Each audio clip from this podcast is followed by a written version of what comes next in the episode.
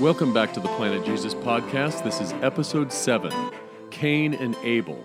The research that went into episode 6, Fishing for Fools on the Euphrates, caused me to conclude that if we would be our brother's keeper, the manipulation and deception that permeates politics and business would be eliminated. Of course, everyone would have to sign up for the program. I stated last week that this week's podcast would focus on Cain and Abel. It is an archetypal story, and as such, it is timeless and allows us to relate to reoccurring events in history and the present. Jesus pulled from the story, which we will review, and did it in creative ways to make it relevant to those who heard him. I hope to do the same. I will read a lot of verses, but not a fraction of what could be read. After my research this week, I am convinced that God considers keeping your brother the central act of doing well. Keeping is manifested in a myriad of ways, from providing food and shelter to forgiving those who've wronged you. Please note that through this podcast, I will use the term brother only because the controlling motif is about two brothers, but it applies to every person to person interaction or relationship. So, with that introduction, let's dive in. A little background to Cain and Abel. Uh, there is a lot going on in Genesis 1 through 4, and really through all the way through chapter 11. Uh, it cannot be addressed in this one short podcast, but if you get this big picture, that the struggles depicted in the first 11 chapters are really between the serpent and humanity those parts of humanity that intend to be faithful to God. There is this struggle between the serpent and the first couple, between Cain and Abel, between Lamech and the young man, between Noah and his peers, between Noah and his son, between those at the Tower of Babel and God. These are all pointing to a battle of competing visions of reality the reality of God and those who want to trust and live by Him, and the reality of the serpent and those who follow Him. The winner of the battle gets to have dominion over the world. Let's read Genesis 3:15. I will put enmity between you and the woman, and between your offspring and her offspring. He shall bruise your head, and you shall bruise his heel. We know from the words of God here to the serpent that the hope of restored glory for the woman and her husband would come from her offspring.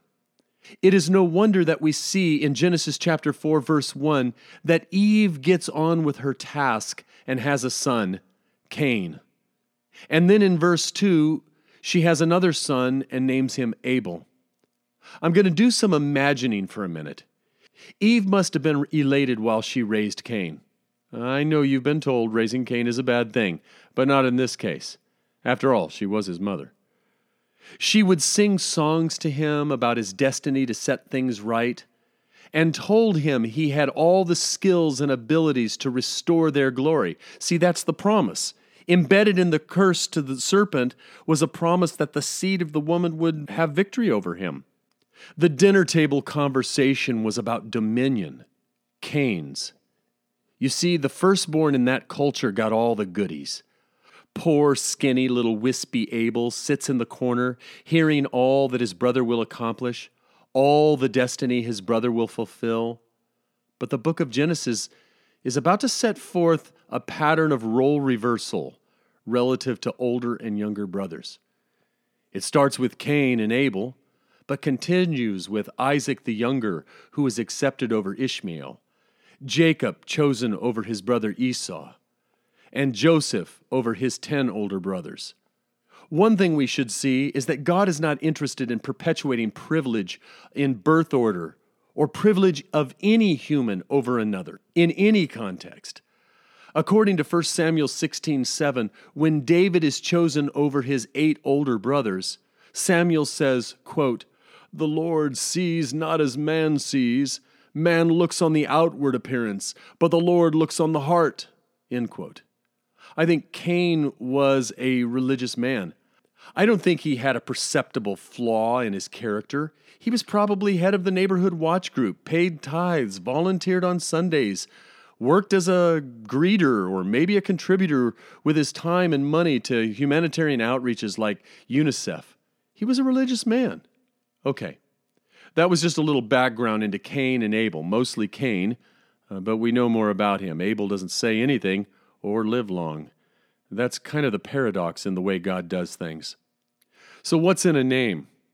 Uh, we know that names have meaning. I've always liked mine. It means bright, shining fame. That's a great meaning. My father's name is Harvey, which means battle worthy. That's not bad. But other names like Gideon mean uh, stump for a hand, or Oliver means bald. You see what I mean? Uh, you want to be careful what kind of name you've got. Uh, with that in mind, let's read Genesis 4 1 and how Adam and Eve named their children. Now Adam knew his wife Eve, and she conceived and bore Cain, saying, I have gotten a man with the help of the Lord. The transliteration of Cain and the word gotten, also sometimes translated created in this verse, reflect the wordplay the authors intend. Notice the transliteration of Cain is Q A Y I N, and of gotten or created is Q A N A H, making the sound Cain and Cana. This is the only time that the word Cana, translated in the ESV gotten, and means to get, but translated created elsewhere in the scripture. This is the only passage in the Bible where a human is the subject of this verb. All other instances refer to God. So, what could the author be implying in this? According to Ian Provan in his book Seriously Dangerous Religion, and also in his book Discovering Genesis, Cain represents the tendency in humanity to self divinization Cain embodies the attitude of Adam and Eve when they were deceived by the serpent. Remember what the serpent said in chapter 3, verse 5? For God knows that when you eat of it, your eyes will be opened, and you will be like God, knowing good and evil. So when the woman saw the tree, that it was good for food, and that it was a delight to the eyes, and that the tree was to be desired to make one wise, she took of its fruit and ate, and she also gave some to her husband who was with her, and he ate. See, the author's wordplay between Cain's name and the word create means to convey that Eve claims to be a co creator with God in the birth of Cain. According to Provan, there is a serious blurring of the lines between the role of creator and the role of creation. He believes this text is asking the question who is responsible for human life? And the text is also answering that Eve thinks she is, that she is a co creator of human life. She has achieved what she has grasped for in the garden with the serpent to be like God. We will see later that her attitude changes. For now, connect the name of Cain with the insatiable desire in humankind to grasp for more. I don't want to pounce too hard on our species. We were created in the image of God and we're endowed with some remarkable abilities. It is not unthinkable that our gifts for art, music, architecture, athletics, and business would be awed by others and eventually ourselves. In verse 2, the story continues with the birth of the second son, Abel. It is written, And again she bore his brother Abel. Now Abel was a keeper of sheep, and Cain a worker of the ground. As lofty and exalted as the name of Cain implies, the name Abel conveys the opposite. Abel, according to Bible dictionaries, means breath or transitoriness or vanity. It conveys those meanings. Abel represents the reality of humanity's mortality. According to Provan, he reflects the futility of endeavors, the ephemeral and the fleeting, these meanings are bound up in Abel's name. As we consider the transitoriness of our species, which is obvious on the individual level, but a little less when we look at it aggregately, look at the empires. When they are in their full power, they seem permanent, but they have all crumbled. The greatest empires of the past are ruins that tourists visit today. What feels like permanence to us today will be recognized as ephemeral to our descendants.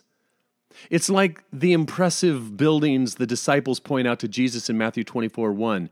The great buildings of the temple. They had a majesty, a permanence. But Jesus said, The time is coming when not one stone will be left upon another. We know what the disciples didn't, that the temple was not permanent. Let me insert here that I do not see this cycle of empires rising and falling to be irreparable. That is my main point that brotherly love has the power to stop the decay of society. Just keep that in mind. Notice that Abel was a keeper of sheep and Cain a worker of the ground. These two men were actually continuing the works assigned by God to their father Adam before his expulsion from the garden. Remember God's command to Adam? He put him in the Garden of Eden to work it and to keep it. That's chapter 2, verse 15. His sons were exercising dominion. They were attempting to win out over the serpent. See, the question now, following the expulsion, is who is going to have dominion, the serpent and his seed, or the woman and her seed? Cain and Abel are showing their intention to be the promised seed that would, as Stephen Dempster claims in his work Dominion and Dynasty, that the human family hoped for someone to come along and, quote, restore the lost dominion of the old creation to its rightful heirs, end quote. This was Eve's hope for Cain. Both Cain and Abel seem to be allies with each other and God to fulfill this initial commission to have dominion and care for creation. So, based on his name, we have a literary suggestion that Cain will end up like his parents, desiring more than he should, to be like God, grasping to get along on his own terms. And we have Abel, whose name foreshadows a short and provisional life, wispy and weak and temporary. Let's read on Genesis uh, chapter 4, verses uh, 3 through 5. In the course of time, Cain brought to the Lord an offering of the fruit of the ground. And Abel also brought of the firstborn of his flock and of their fat portions. And the Lord had regard for Abel and his offering, but for Cain and his offering he had no regard. So Cain was very angry, and his face fell. It's hard to know how Cain knew his sacrifice was not accepted and how Abel's was. I've seen artist depictions of fire coming down and consuming Abel's sacrifice while Cain sat untouched, like that odd numbered kid left against the chain link fence after the teams were chosen. Ask me how I know about that. I prefer to think, however, that it wasn't phenomenal in nature, and not anything like noticing the Joneses got a new car or went on a nice vacation. Like those times we sit there and watch their Facebook posts and think, what am I doing wrong? Specifically, when we see their hashtag blessed, hashtag favor of God, hashtag living right tags on Instagram, it was not obvious. It wasn't those things. But something struck Cain that his offering wasn't accepted. Jesus may give some insight, but we'll get to that presently.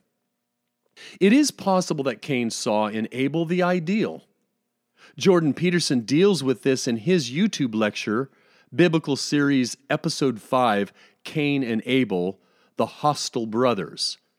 Here's what he said, referring to the twisted admiration that Cain may have felt for Abel.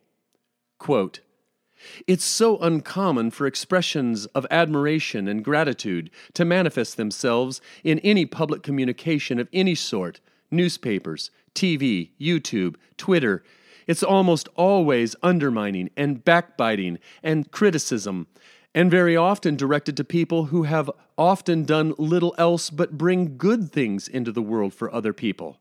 And that's part of why this is such a profound story. He's a pretty good guy. Everyone knows that he deserves his good fortune, all the more reason to hate him. End quote. Let's imagine for a minute. I wonder if Abel had a past.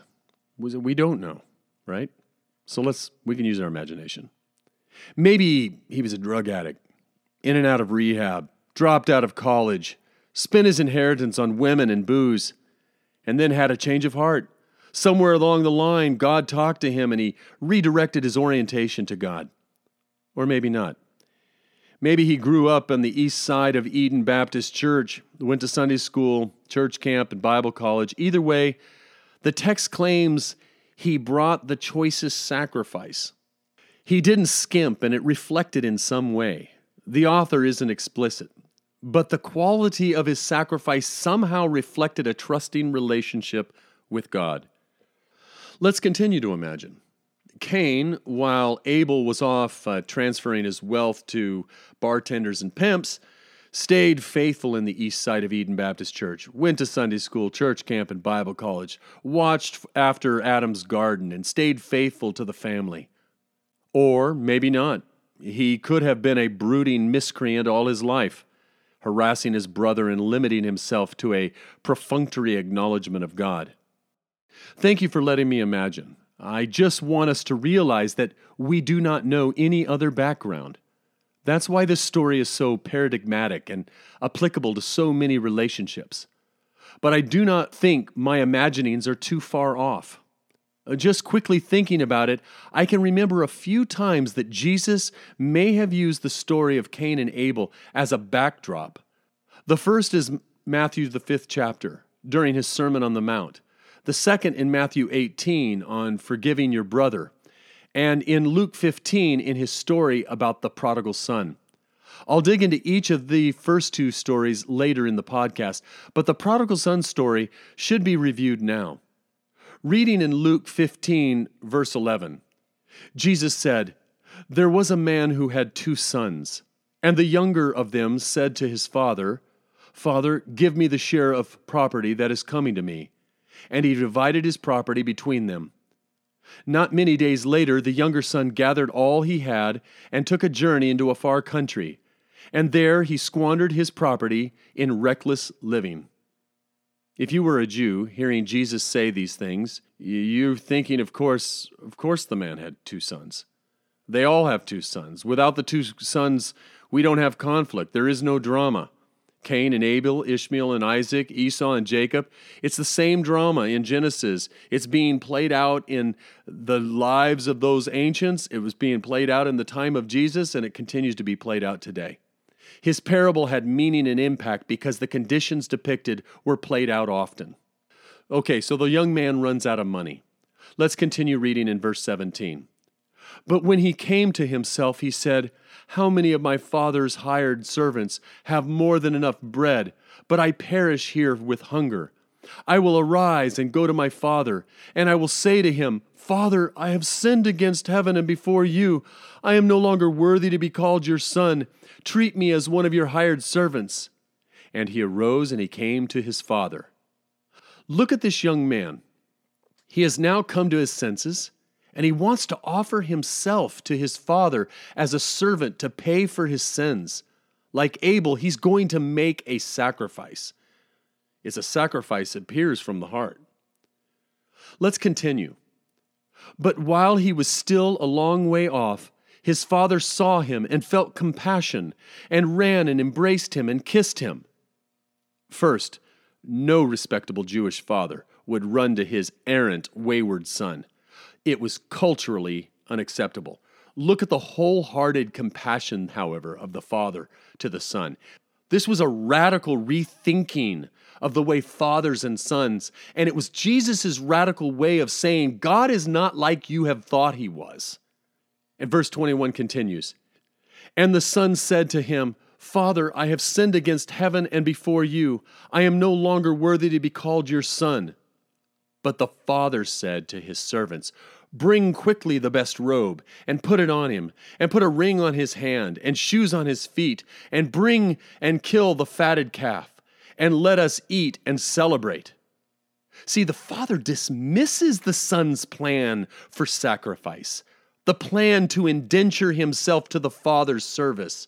Instead, the father makes a sacrifice himself. The father kills the fatted calf. Abel offered the fat portions of his flock, and here the father replaces the son's sacrifice with the fat of his herd. Verse 24 continues The father says, For this my son was dead and is alive again. He was lost and is found. And they begin to celebrate. It's interesting that the father's younger son, like Abel, was considered dead. Now, in the verse 25, his older son was in the field. As we read on in Genesis 4, we will notice that Cain is also in the field when he murders his brother Abel. Let's continue reading in verse 25. And as he came and drew near to the house, he heard music and dancing. And he called one of his servants and asked what these things meant. And he said to him, Your brother has come, and your father has killed the fatted calf, because he has received him back safe and sound. But he was angry and refused to go in. His father came out and entreated him. The father always seems to entreat. He was entreating Cain, and now he's entreating the older brother. Look, these many years I have served you, he said to his father, and I never disobeyed your commandment. Yet you never gave me a young goat that I might celebrate with my friends.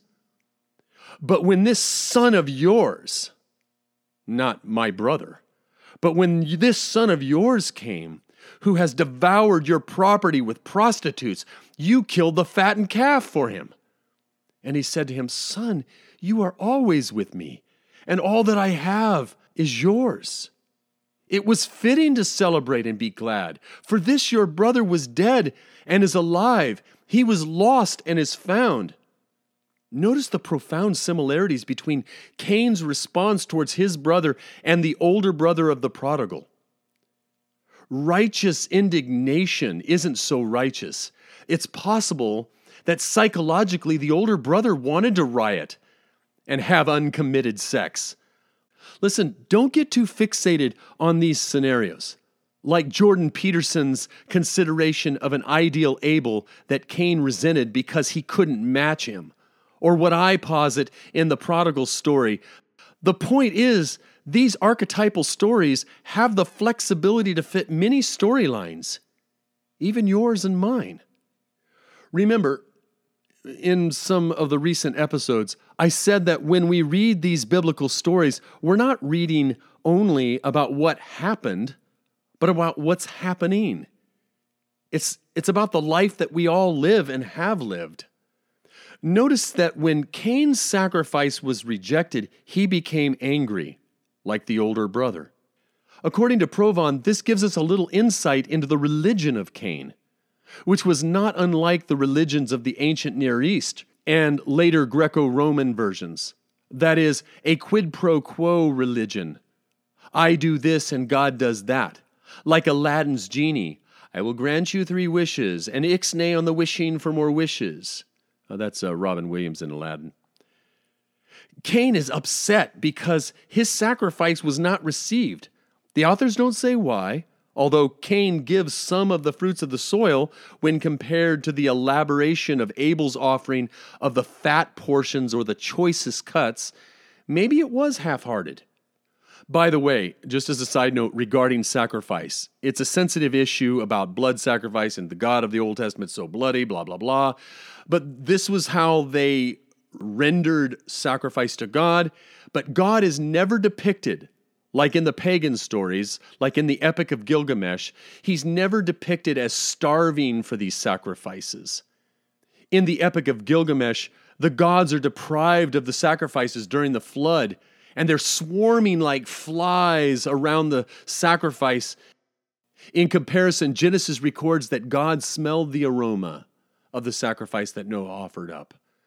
Many of the Hebrew prophets even claimed that God was not interested in sacrifices at all, that he was interested in their actions, in their heart. This quid pro quo religious perspective is detailed in Rob Bell's The Gods Are Not Angry talk. See the YouTube link in the show notes. The history of religious perspective of God or the gods is that he or they are ticked off and capricious. And if you don't bring the correct sacrifice, then the crops will fail, wombs will close, and churches won't grow. For example, if you bring a chicken this year and have a bad harvest, then you've got to up the ante. You, the following year, you slay a goat. But that doesn't work either. Global warming or the global recession, that doesn't let up. So you offer a bull. That's of no go. The recession is now a depression, and the average temperature is now two degrees warmer. The religious, after the order of Cain, who believe in a transactional religion, they start offering their children.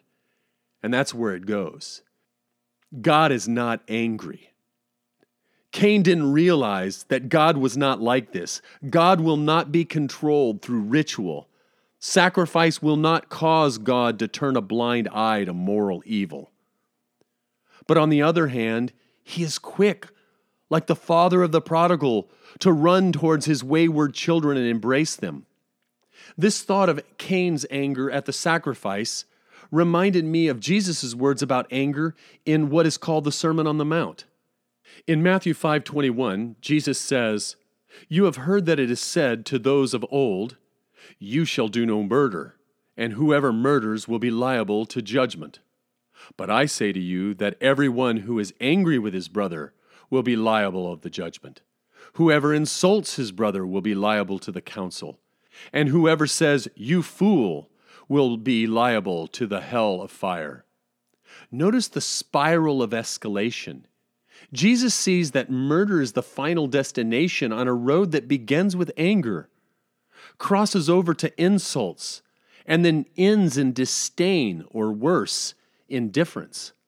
Verse 23, he continues So if you are offering your gift at the altar, and there remember that your brother has something against you, leave your gift therefore before the altar and go. First be reconciled to your brother, and then come and offer your gift. Wow. Jesus is saying that not even offerings to God should take precedence over reconciliation with a brother. Notice Jesus believed that it was during the context of worship that self reflection and memory of alienation or separation from a brother may come to the supplicant's mind. Maybe that happened with Cain. Maybe his conversation with God was like many of ours. Those conversations we experience that are that internal struggle over not being offended or not taking offense or not allowing some hurt feeling to become a root of bitterness that ends up destroying ourselves and all those around us. Let's continue. Verse 25, Jesus says, Come to terms quickly with your accuser while you are going with him to court, lest your accuser hand you over to the judge and the judge to the guard and you be put into prison. Truly I say to you, you will never get out until you have paid the last penny.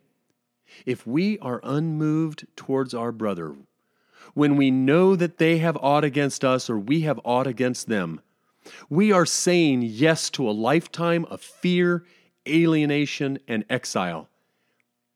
That's what Cain got.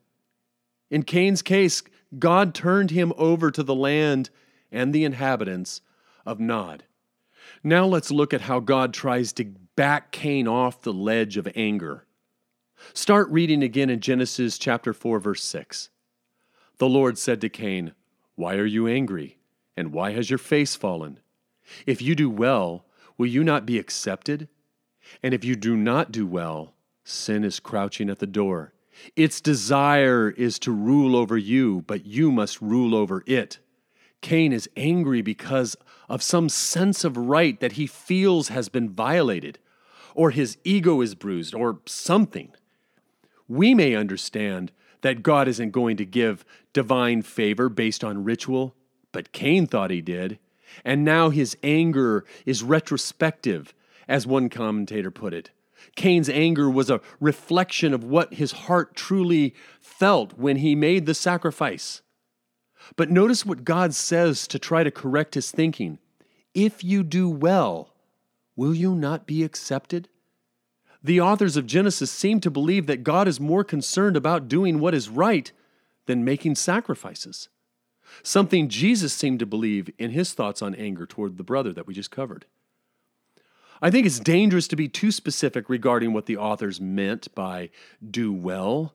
It seems purposely ambiguous so that it could fit in so many different situations. But in light of the thoughts of Jesus, and assuming that this story is archetypal, we may imagine that doing well here is loving your brother. John, in his first epistle, chapter 3, verses 11 through 18, drives home this point. I'm going to read that. John writes, For this is the message that you have heard from the beginning, that we should love one another. We should not be like Cain, who was of the evil one and murdered his brother. And why did he murder him? Because his own deeds were evil and his brother's righteous. Do not be surprised, brothers, that the world hates you. We know that we have passed out of death into life because we love the brothers. John seems to be putting his readers in the role of Abel, but instead of dying, they're passed to life because of love. See, as I think Peterson claimed in his presentation, that none of us is 100% Cain or 100% Abel. It's upon conversion and following the pattern of Christ that we take on more of that love, that life is possible. He goes on to say, Whoever does not love abides in death. Everyone who hates his brother is a murderer, and you know that no murderer has eternal life abiding in him. By this we know love, that he laid down his life for us and we ought to lay down our lives for the brothers. Jesus is exemplar for how to love our brother. And I would say that while we were enemies, Jesus died for us. So this is how we would behave towards our enemies. We would die and give ourselves for them. But if anyone has the world's goods and sees his brother in need, yet closes his heart against him, how does God's love abide in him? Little children, let us not love in word or in talk, but in deed and in truth. John is saying that love is more than a feeling. It is expressed in action that keeps our brother alive. Let's finish up. Genesis chapter 4 verse 8. Cain spoke to Abel his brother, and when they were in the field, Cain rose up against his brother Abel and killed him. Then the Lord said to Cain, Where is your brother? He said, I do not know. Am I my brother's keeper? This is the thought as I was preparing the last episode that made me want to explore this story further. What would the world look like if we lived lives that actively sought our brother's best interests? Verse 10 The Lord said, What have you done? The voice of your brother's blood is crying to me from the ground. See, Abel's blood was crying out, as we would expect for justice. There was a few ways that murder could be satisfied. First, in the ancient Near East, not so much in Israel, you could pay the family for the loss. Second, you could be exiled from your home city and flee to a city of refuge or some other city. Change your name and your Facebook profile and move on. Third, you could be killed. That is, the blood of the murderer is shed by the revenger of blood the guy who's like the best friend or cousin or brother of the guy that you killed, and he would come after you and kill you. Uh, Moses called for the death of the murderer in order to cleanse the land from the stain of bloodshed. There was a fourth way uh, that was only hinted at in the Hebrew Scriptures, but uh, brought to full disclosure in the words of Jesus, and that is forgiveness. To illustrate that hint, Notice the story of Absalom and Amnon, the sons of David. Absalom kills Amnon, and many of us would say justifiably, and then David exiles him. Many leaders in David's company wanted Absalom returned to his previous status within the family. So a ruse was set up to get David to agree. Let's pick up on this reading and recognize how this ruse actually revealed to David the heart of God. 2 Samuel 14 4. When the woman of Tekoa came to the king, she fell on her face to the ground and paid homage to him and said, Save me, O king. And the king said to her, What is your trouble? She answered him, Alas, I am a widow, my husband is dead, and your servant, talking about herself, had two sons, and they quarreled with one another in a field. Uh, notice that they quarreled in a field. There was no one to separate them, and one struck the other and killed him. And now the whole clan has risen against your servant, and they say, Give up the man who struck his brother. that we may put him to death for the life of his brother whom he killed. And so they would destroy the heir also. Thus they would quench my coal that is left, and leave to my husband neither name nor remnant on the face of the earth. The king said to the woman, Go to your house, and I will give orders concerning you. She prevailed on him further. Verse 11 says, Then she said, Please let the king invoke the Lord your God, that the avenger of blood kill no more, and my son be not destroyed. He said, As the Lord lives, so now he's swearing, not one hair on your son shall fall to the ground. Then the woman said, Please let your servant speak a word to my lord the king. And he said, Speak. I don't know, I'm probably getting frustrated myself. Verse 13 And the woman said, Why then have you planned such a thing against the people of God? For in giving this decision, the king convicts himself, inasmuch as the king does not bring his banished one home again. We must all die. We are like water spilled on the ground, which cannot be gathered up again. But God will not take away life, and he devises means so that the banished one will not remain an outcast. Notice the interesting words of the woman of Tekoa God will not take away life and devises a means for the banished to no longer remain an outcast. This is option four forgiveness, the one that Jesus promoted.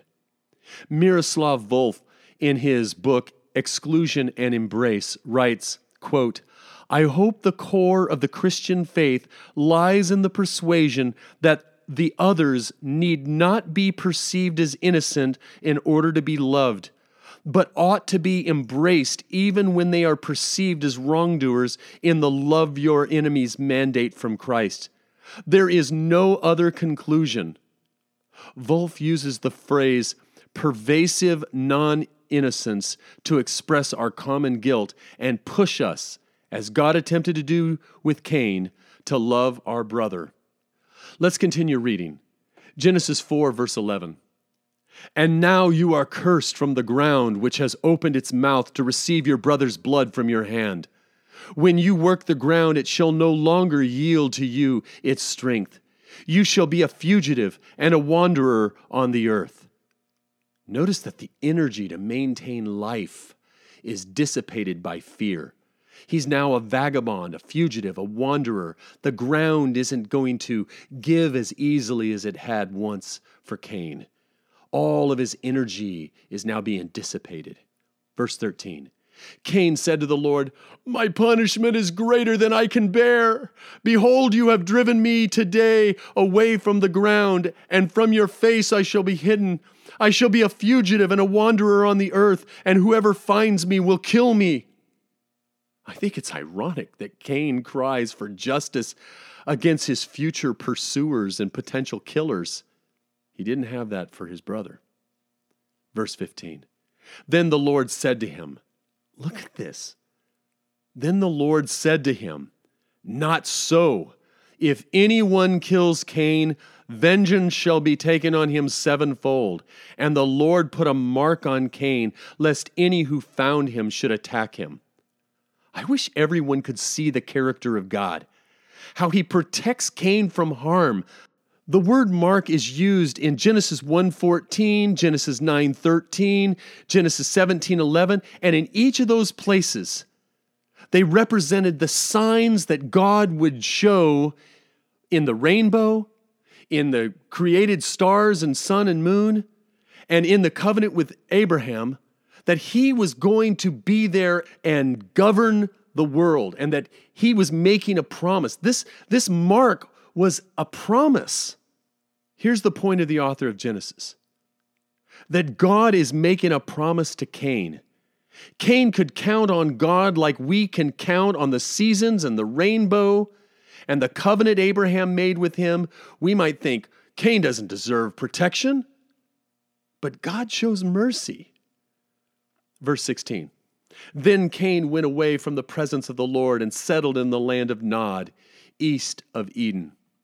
Cain's recorded lineage ends with the story of Lamech. There are a lot of interesting things we could point out from Genesis 17 till the mention of Lamech, but time prevents. we catch up on the story in verse 23, where Lamech speaks to his wives. Verse 23 says, Lamech said to his wives, Ada and Zillah, hear my voice, you wives of Lamech. What an arrogant putz, speaking of himself in the third person. Listen to what I say. I have killed a man for wounding me, a young man for striking me. If Cain's revenge is sevenfold, then Lamech's is seventy sevenfold. Notice that Cain killed Abel and denied it. Am I my brother's keeper? Lamech freely admits it and feels justified. Notice the escalating violence.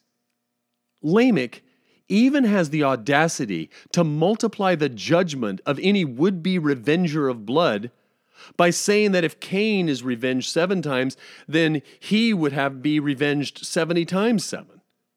I think it's interesting that when Jesus was teaching on forgiveness in Matthew 18, his disciples asked him, Lord, how often, if my brother sins against me, how often should I forgive him? Till seven times?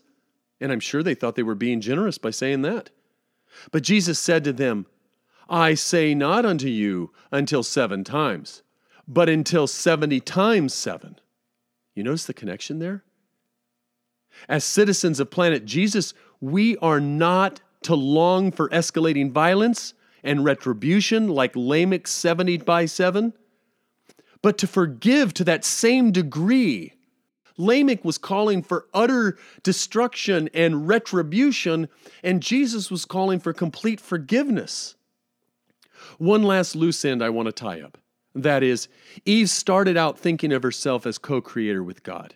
The loss of Abel at the hands of her other son must have humbled her. In Genesis 4:25 it reads, "She bore a son and called his name Seth, for she said, God has appointed me another offspring instead of Abel, for Cain killed him."